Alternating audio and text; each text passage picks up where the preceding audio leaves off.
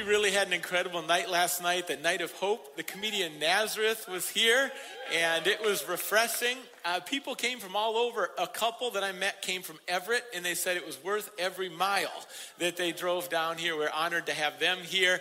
And then Nazareth at the end, we gave an invitation, and people came forward committing themselves to Christ, deciding to follow Jesus, returning to Jesus. And it felt like we were ready to have church last night. And that's just continuing today with baptisms this morning at both services. Uh, let's give thanks to God. Those baptisms all morning, so inspiring. And we're in a series right now on the kingdom of God. We're not just studying the kingdom of God, we're experiencing it together. And we're going through the parables of Jesus, and every parable is a little different. There's a wide range of parables. Today we're in Luke chapter 16, focusing on creative solutions. So you can find it on your Bible or open up your Bible to Luke chapter 16. It's our joy to get into God's word together and hear from Him. And the reason there's such a range of parables is because we are learning the fullness of the kingdom of God. And this is a parable that's often seen as difficult to understand. And I've got to admit, it's tricky. Are we going to skip over the difficult parables?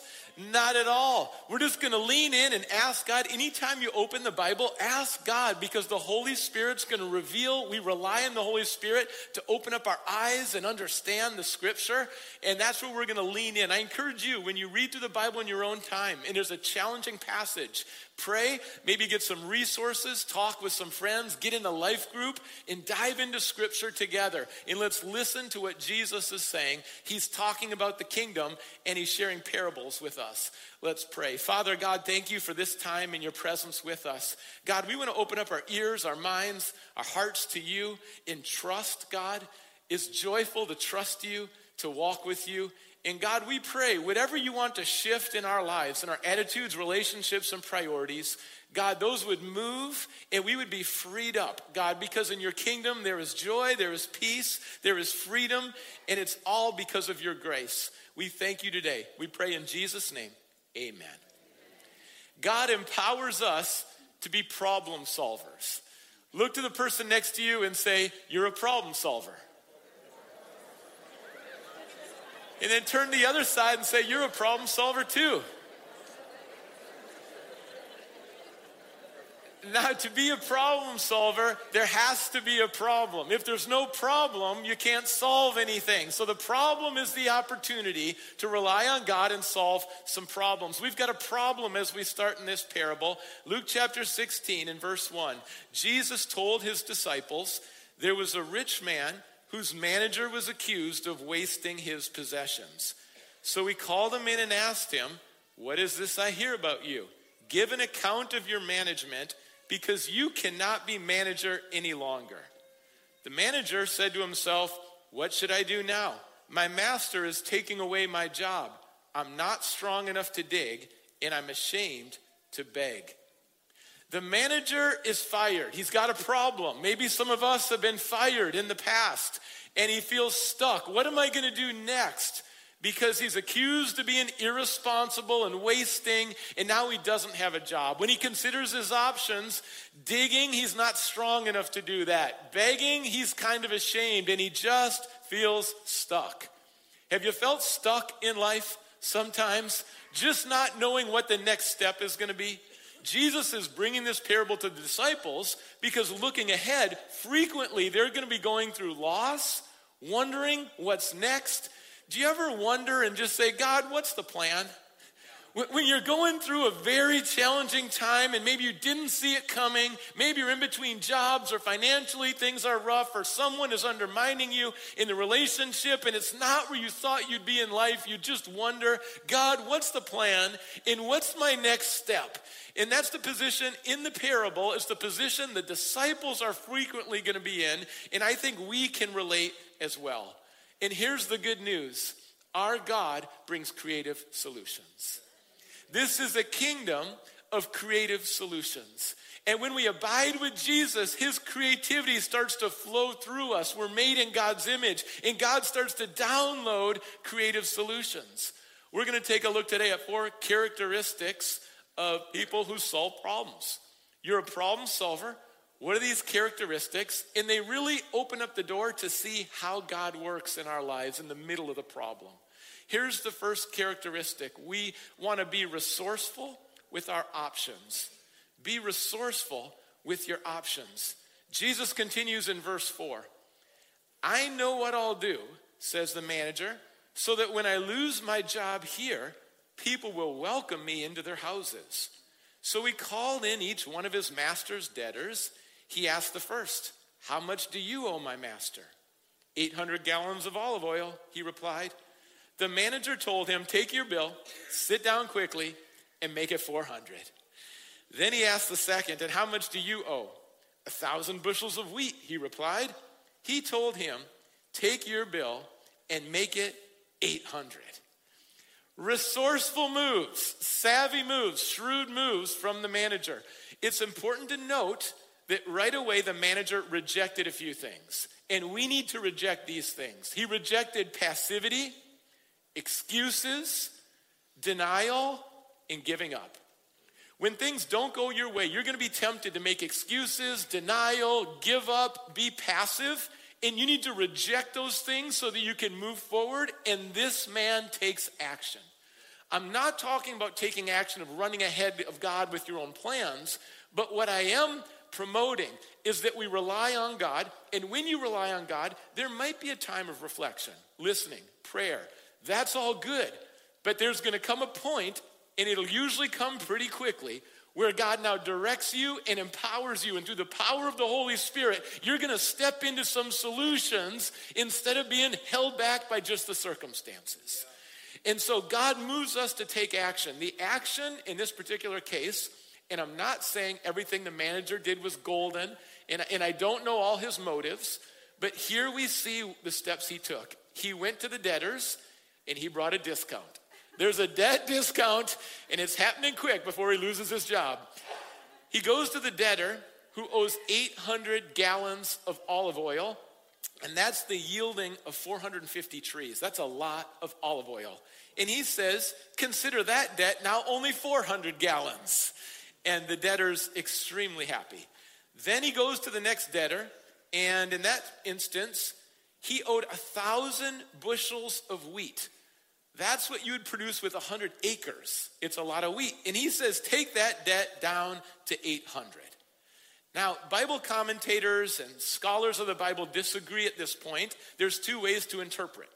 Isn't that true in life? When someone tells you something, there's often two ways to interpret. Well, did they mean this or did they mean that? Did they have good intentions or were they crafty and actually they're selfish? And you're trying to figure it out. It works all the time in marriage, with kids, it works in the church. Things happen. You try to interpret it and you can go one of two ways. Same is true in this passage. I don't know what the answer is, but I notice the contrast in the interpretations. Some people think that this manager is sabotaging, he's selfish, and in this instance, He's wasted the money, been irresponsible, and now he's just getting sneaky. That's how some people interpret it.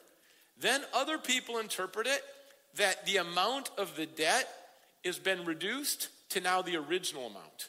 Because so often there would be an exorbitant amount of interest. They would just try to take more and more money. So possibly this manager said, let's reduce it to the original value, in which case his master would be fine with that amount and the debtors would be elated. This would be savvy, wise, brilliant, and even somewhat fair. Which way did he operate? I don't fully know. But I know this Jesus said, Be shrewd as a serpent and innocent as a dove. He tells that to us be shrewd as a serpent and innocent as a dove. I see this played out around the world today. There are people that are bringing Bibles into countries where it is dangerous, where if they're caught, they might be killed or thrown in jail, and they need to be very savvy, and they're trying to figure out the bureaucracy and the threats. And there's other people that are translating the Bible right now. They're losing their lives, they're being killed, they're trying to be aware of all the dynamics and the persecution. They're trying to be very aware, very innocent, but they are laying down their lives to bring God's word to everyone around the world right now. And that's a dynamic that our brothers and sisters are literally being killed, trying to be innocent and yet bring God's hope to people who are in hopeless situations. We also know in the Bible, and we believe and affirm this, that God does not support lying. That's not from God. Bribes are not from God. Deception, dishonesty, cheating, misleading. Please don't read this parable and think that, oh, God's going to endorse those behaviors. That's not the case. And so, how do you be shrewd as a serpent and innocent as a dove? Well, in many different settings, I like to try things, uh, and then some things work, some don't. But I've, in my car, I always turn on praise music. And it's been that way with our kids for 16 years. And they've never said it has to turn off, you know, and we didn't arm wrestle over it. But I turn that on because they have so many messages that are bombarding them all the time in school and neighborhoods and friends and classes. And when they're in the car, I just want them to hear praise. I just want them to hear about the goodness of God. I just want them to hear the taste and see the Lord is good and they are loved and they can be secure and God is a God of truth. And so those moments are precious for me. And I just, that's what I do. I'll turn that on. And there's other opportunities you have. Now, I'm also someone who likes to praise God out loud, and I walk around. Um, I don't even put anything in my ears. I just hit the praise songs I like on YouTube, and I go for a walk or a jog, and I just hold on to my phone. And people come by on the path, and I just think it's kind of interesting. People are interesting. I like people, and so as I'm praising God, it's just like, what's that person running by thinking? I don't know, but I'm just giving them a little praise as, as they run by. That might not be for you. My family thinks I should probably change that habit right there. Um, but I'll tell you, when we play basketball in front of the house, when we play soccer in front of the house, you know what happens? Start to meet people walking by. And I realized I don't even need to play a sport. I just take a chair now and I just set it in the front of our yard and I'll just do my work. I'll just be reading, reading the Bible, doing whatever, reading something. And you know what happens? People walk by, conversations. I'm just getting to know my neighbors. I mean, it, it's not rocket science. Like you just take a chair, mine's about $20, and you put it in the front of your house, and people just love to stop by and chat, you know? Different things. Secular platforms, the hope of Jesus. You're able to go in in secular platforms and bring the hope of Jesus. In some of your workplaces, you're very aware of the parameters, but you're praying for people and don't even realize that you're doing things as salt and light in places. You're shrewd as a serpent and innocent as a dove. That's what Jesus has called us to do. No one is more savvy than Jesus. No one is more savvy. They tried to trap Jesus so many times. They said, Jesus, give us your policy. Give us your take on John the Baptist. Where's that authority coming from? And he said, Well, let me ask you do you think it's coming from heaven or earth? The religious leaders who tried to trap him, Jesus flips it and says, You tell me. Now, if they answer from heaven, then he's going to say, Well, then why don't you repent of your sins, get baptized, and follow me?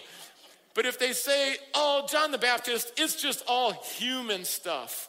Well, everyone knows God is working through John the Baptist and he's the forerunner, and that's not human stuff. So they say, I don't think we're going to answer that. Jesus is savvy. They try to trap Jesus. Jesus, are you going to pay taxes?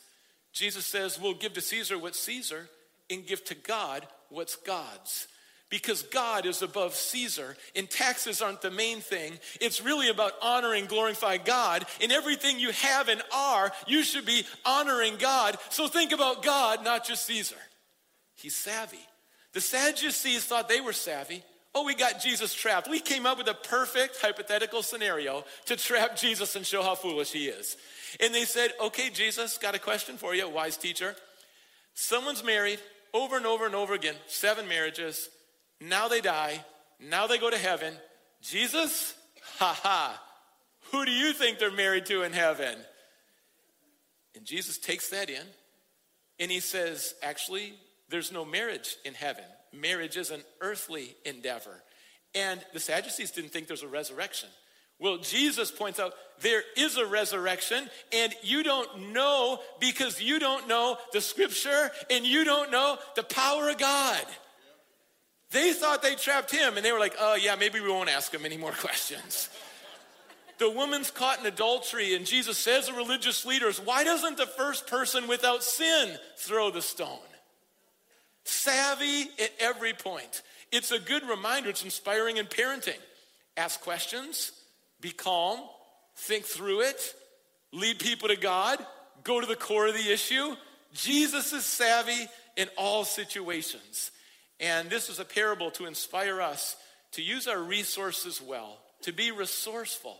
We had a revival night here this month, and we didn't quite know what to expect. I guess that goes with the name revival. You know, you just show up and let's see what God's going to do. Well, just before we were about to start, someone said, I want to get baptized tonight. So we scrambled around and said, Can we do that? Can we get the water warm? It's coming up really soon. And we said, Let's do it. So the whole team rallied, the water was ready, and during the night, not only did that person want to be baptized, but six people came forward not planned, baptized right here this month. And one of them, grandson, they reach out to grandpa, who's at his house, and say, Grandpa, you got to come down because there's a baptism about to happen. And grandpa baptized his grandson right over here.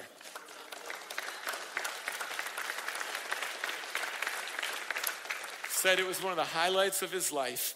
And you know, there were six baptisms. Pastor Mark said, I just sense there's someone else. And we continued to worship God.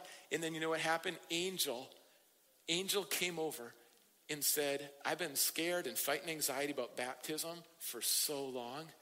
And tonight I'm going to get baptized. And Angel was baptized, and seven people getting baptized following the Lord Jesus Christ. Just saying, God's going to bring things that you can't always plan. And some of the greatest blessings are that way. And God's going to create situations where you need to be resourceful. So listen to God, abide with Jesus, and then follow his lead. That's what this parable is teaching. A second thing this parable teaches is to be insightful with the impact. Now, as you look at verse 8, the master commended the dishonest manager because he had acted shrewdly. For the people of this world are more shrewd in dealing with their own kind than are the people of the light. I tell you, use worldly wealth to gain friends for yourself. Some of you have been reading the Bible a while and you skipped over that verse. You just can't picture Jesus saying this. I tell you, use worldly wealth to gain friends for yourself, so that when it is gone, you will be welcomed into eternal dwellings.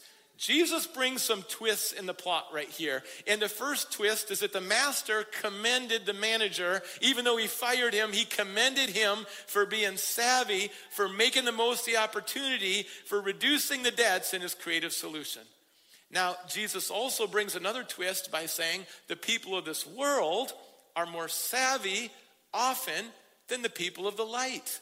The people of light can be naive and sometimes clueless, and the people of the world have more figured out in some instances. Well, who are the people of the light? Ephesians chapter 5, verse 8. And this is what it says in the Bible For you were once darkness, but now you are light in the Lord. Live as children of light. Jesus gives you a new identity. You are in God's family. You are light. That's your identity. So live in the light, walk in the light, and shine the light. And then also 1 Thessalonians chapter 5. You are all children of the light and children of the day. We do not belong to the night or to the darkness. So then let us not be like others who are asleep, but let us be awake and sober.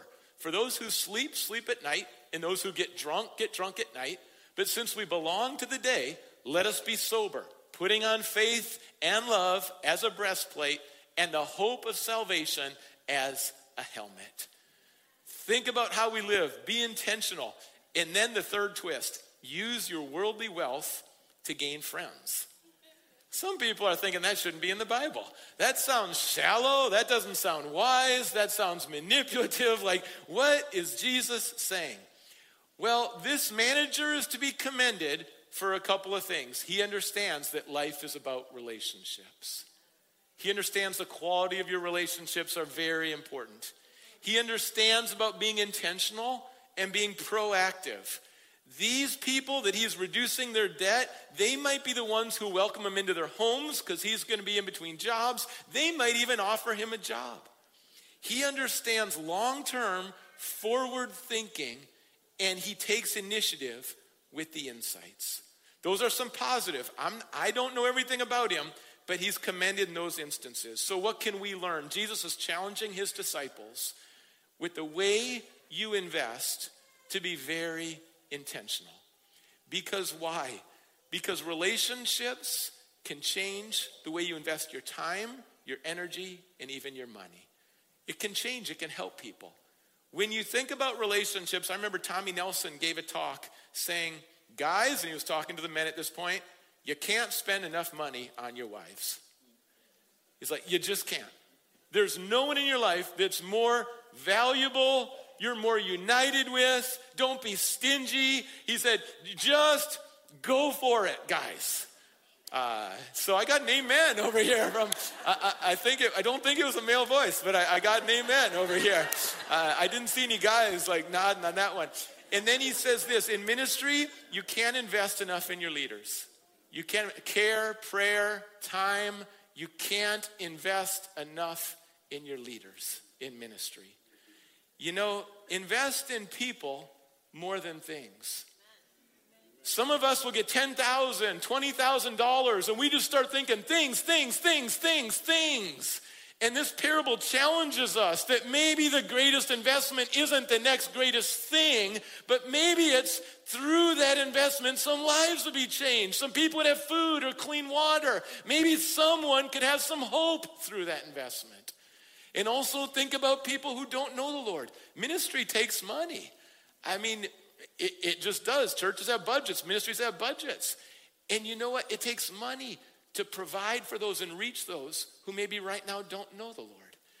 And so it's a challenge for us as a church to steward well what God has given to us. And there's some things we're passionate about. You know, when, when you consider what we're doing together, uh, one of the things we're passionate about is our international partners. We have over 40, and more than half were raised up out of our church because we're a sending church. We want to bless locally and globally. Together, we just sponsored 200 kids in Cambodia, and there's a sweet connection and relationship there now. You see, money can help people who are in need and don't have access to it. When I think about what's coming up April 30th, there's a lot of people in this room, they're gonna walk or jog 13.1 miles. Why? Because it, it helps bring clean water for kids around the world who don't have it, and $50 brings clean water for one kid for the rest of their life. You see, $50 makes a big difference.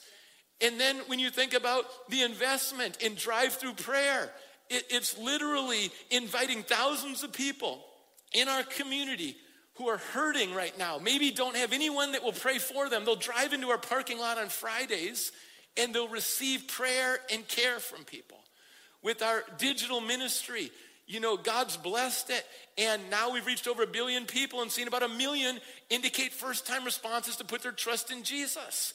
You see, we want to be good stewards across the board. God is working in so many ways through you, through us, and it's very important we're faithful with what God gives us because attached to blessing people, God will change lives. And so don't miss the truth of what can happen when you want to build people up and reach and love people. And sometimes that includes even our money. Although Jesus will say here, money is a really small thing, and it is. Money is a very small thing compared to true riches. This is how he says it in verse 10. And this principle, this third one, is be incremental with development. Development is incremental. Jesus now says, whoever can be trusted with very little can also be trusted with much. And whoever is dishonest with very little will also be dishonest with much. So if you have not been trustworthy in handling worldly wealth, who will trust you with true riches? And if you have not been trustworthy with someone else's property, who will give you property of your own? I want to say money's a blessing, and you can uh, be faithful in that money. It's not a sin to be rich at all. You're no better or worse if you have more or less money. But what Jesus is saying is that money is not true riches. There's so many things more important in life. And what he's highlighting is that faithfulness is the main goal in life. Faithfulness to God when your days are finished, nothing will mean more than to hear, Well done, my good and faithful servant. You don't have a higher goal than that. Ultimately, what matters for all of us is to be faithful to God. God blesses us to be a blessing. So we don't take his blessings lightly and we don't hold on to them in a stingy way. Sometimes, uh, you know, in America, we tend to think bigger is better, and we're like, give me more, give me more, give me more. And oftentimes, God will slow down with us and say, Well, are you faithful with this? You want more, more, more, more, but are you faithful with this? Are you faithful with what's small before I give you all? Right? Are you faithful with the little before I bring the large? Are you faithful with the portion before I bring a plethora? I just want to say plethora sometime today. Uh, you, you, you, get the principle, right? God gives you something, and sometimes it's a test. How will you handle it? I remember when I was at seminary and I went with no money and a lot of bills, had no idea how I'd pay the bills, and then I started to work and got a small paycheck for working a few hours. And I remember getting that paycheck in my late 20s and thinking, what am I going to do with this? Because I have so many bills. But at that point, I made a decision. I'm going to give 10% off the top. That's a tithe to the church. I'm going to give that 10%. And I'm just going to trust God because that's what it says in His Word. Honor me with the tithe. So I did that. And I didn't have much money then. That wasn't a large amount of money that I gave to the church at that point. But what it did, it set something in my life it was worship and it started something there. If I'm going to be faithful with a really small check at that time, then God later on, it might be a bigger amount, but it's not going to change because I've already decided at that point. See, what you decide when no one's looking has human ramifications for when everyone's watching. What you do with a little is really tied to what you do with a lot. And so God's watching and He builds up, and it's developmental from that. God's helping all of us to grow in our faithfulness. We're all in the same position. We want to grow in our faithfulness to God in every area of our lives. And here's a posture and a question for faithfulness. When you show up at places, you just say, How can I help? Here's the question. Let's say that out loud together. How can I help? Here's another version. How can I serve? Let's say that together. How can I serve? If you want to be faithful in life when you show up at places, whether it's your home, whether it's the church, whether it's your workplace, you just say, How can I serve? What can I do for you? How can I help? That's a question that's going to lead to faithfulness. And we need people empowered and faithful for such a time as this. I will say we have enough people who are complainers. We in this world, we've got enough people who are spectators. We've got enough critics. We've got enough doubters. There's no shortage of complainers, critics, spectators, and doubters. They come in masses. They're not hard to find online or anywhere else. They're everywhere. They're everywhere. You know what? As, a, as one of the light, you know what's going to make you different? It's when you turn down complaining and criticizing and all the quarreling and the pride and the selfishness and just watching it and you say, God, I want to be part of the solution. I want to roll up my sleeves and make a difference.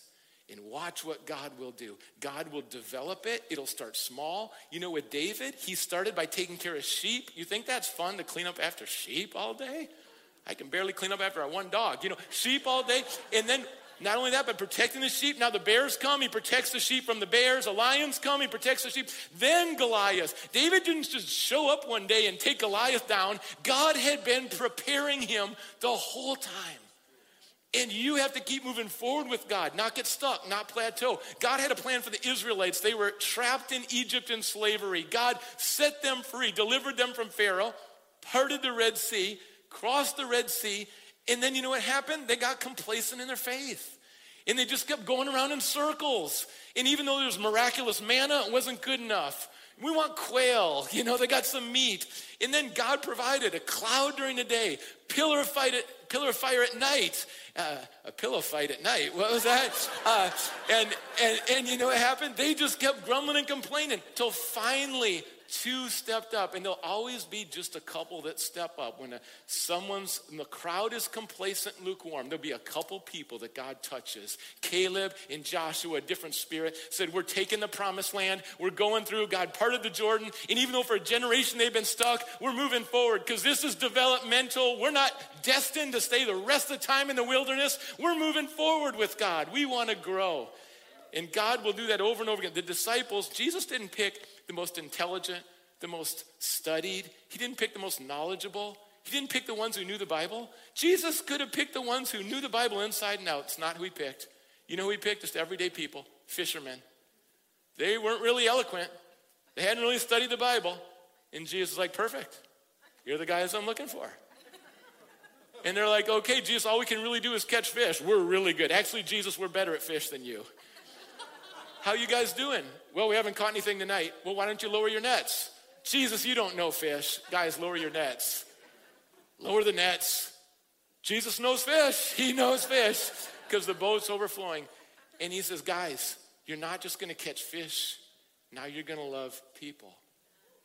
And I know you don't like to speak, but you're going to speak.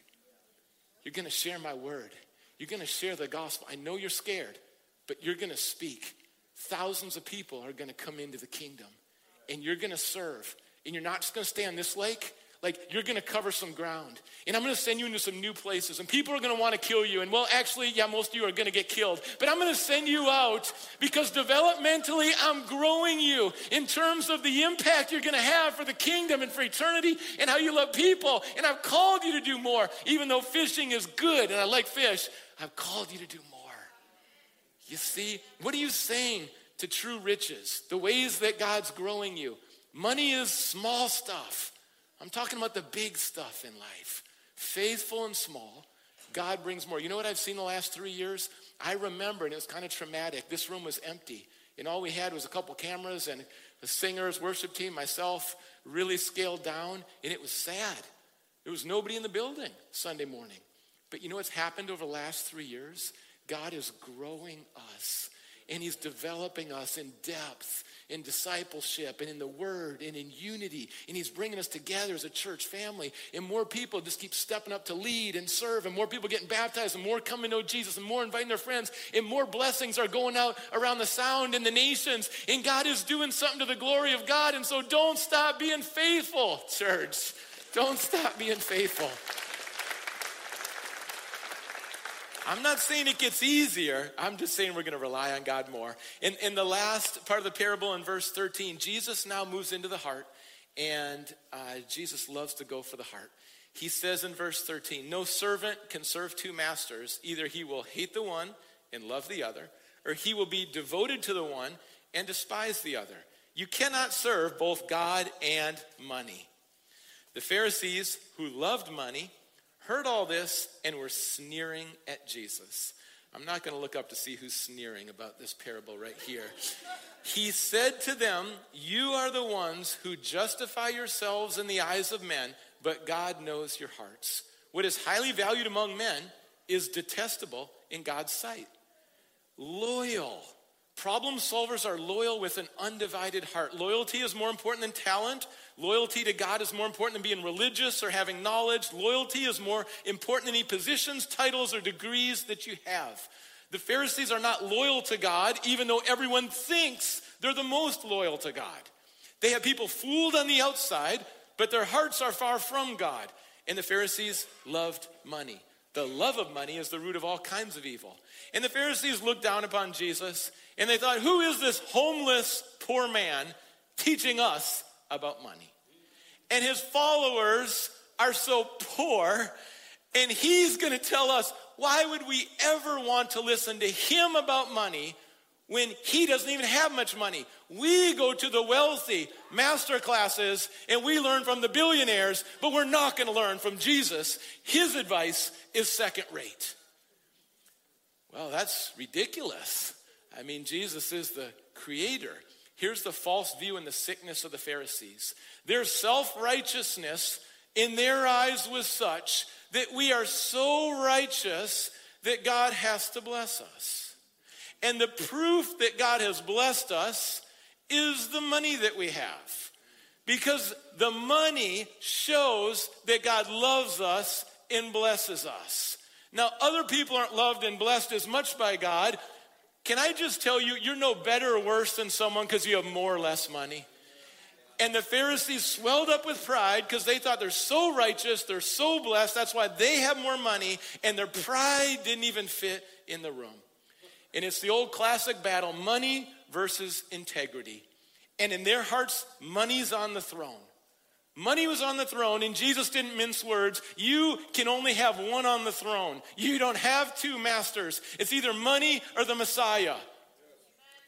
And what about for our culture today? For many, it is money, but you know what else is popular on the throne? Comfortable. or the Messiah? Pleasurable or the Messiah? Culturally reasonable or the Messiah? Approval or the Messiah? So we end up with these thrones with some money, some approval, what's comfortable, what's pleasurable. In Jesus, we're going to try to keep you a close second, a really close second. And Jesus says, I'm not having second. You're making decisions of loyalty. What is first in your life? Who is on the throne? And the Pharisees aren't going to be able to skate by with a parable that has some twists and turns because they're walking around justifying themselves. But the irony is, they're going to be judged by Jesus. And so money serves you. You don't serve money. Well, how do you know if you have an idol in your life? Well, you worry all the time. You worry all the time. Well, how do you know if you have an idol in your life? You're consumed by stuff. You're consumed by it. Well, how do you know if you have an idol in your life? Well, you stop being generous. Well, how do you know if you have an idol in your life? Well, you're not really sharing the love of Jesus around the community and around the world.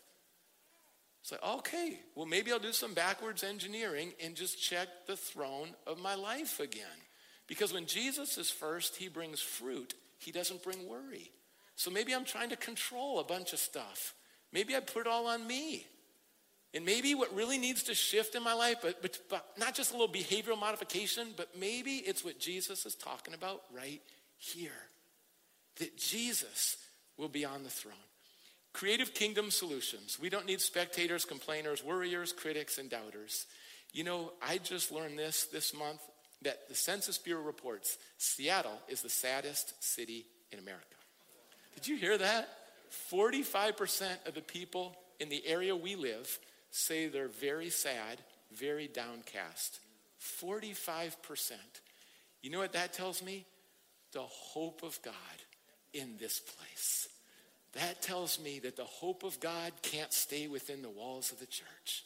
That the hope of God needs to go where we live, work, learn, or play. Well, how's that going to happen? Creative solutions, people who are listening to God, doing some things we haven't done before, being more united, more sacrificial, more courageous. It's not just doing the same things. God has solutions for the sound in 2023 that are different than 1983. And so we need to be in step with the Spirit right now because you're a problem solver. You're one of the kingdom that God is building up savvy, resourceful, insightful. It's going to be incremental, loyal. There's no limits to what God can do. Let's pray. Father God, thank you for your goodness to us, how you guide us. God, I, I believe there's people in the room and watching who don't know you, Jesus. And I pray today for first time decision Jesus, you died for our sins. You didn't just talk about love, you demonstrated it. You died for our sins on the cross, and you're risen. You're the King of Kings and Lord of Lords. And I pray today that in this room, understanding the grace that it's a gift and not earned, people would make decisions right now to follow you for the first time. God, decisions would be made right now for water baptism. Decisions would be made right now for using gifts and leading and serving. And God, I pray for the problems that we're in right now. God, that you would download wisdom and insights God, it would be from you. You said that if we lack wisdom, God, to cry out to you, to ask for wisdom, and you're generous, and we don't need to doubt you. God, I pray you give wisdom for anyone in a problem right now that feels so overwhelming and it just doesn't look like there's a way out and there doesn't look like there's much light at the end of the tunnel. God, I pray you give encouragement today, and hope today, and wisdom today. And God, I pray that we would be faithful, not trying to control results, but we'd be humble and loving and faithful. And I pray pray that the hope, your hope, God, would fill our hearts to overflow. I pray it would overflow out of this church, God. I pray it would overflow past one hour on Sunday mornings. God, we pray as we lift up the sound, the saddest place in America, that there be a turnaround in the sound for Jesus' name, in Jesus' glory, in healing, in restoration. God, we want to be a part of that, and we surrender ourselves to you. It's because of your goodness that we trust you and we follow you together. In your name, Lord, amen.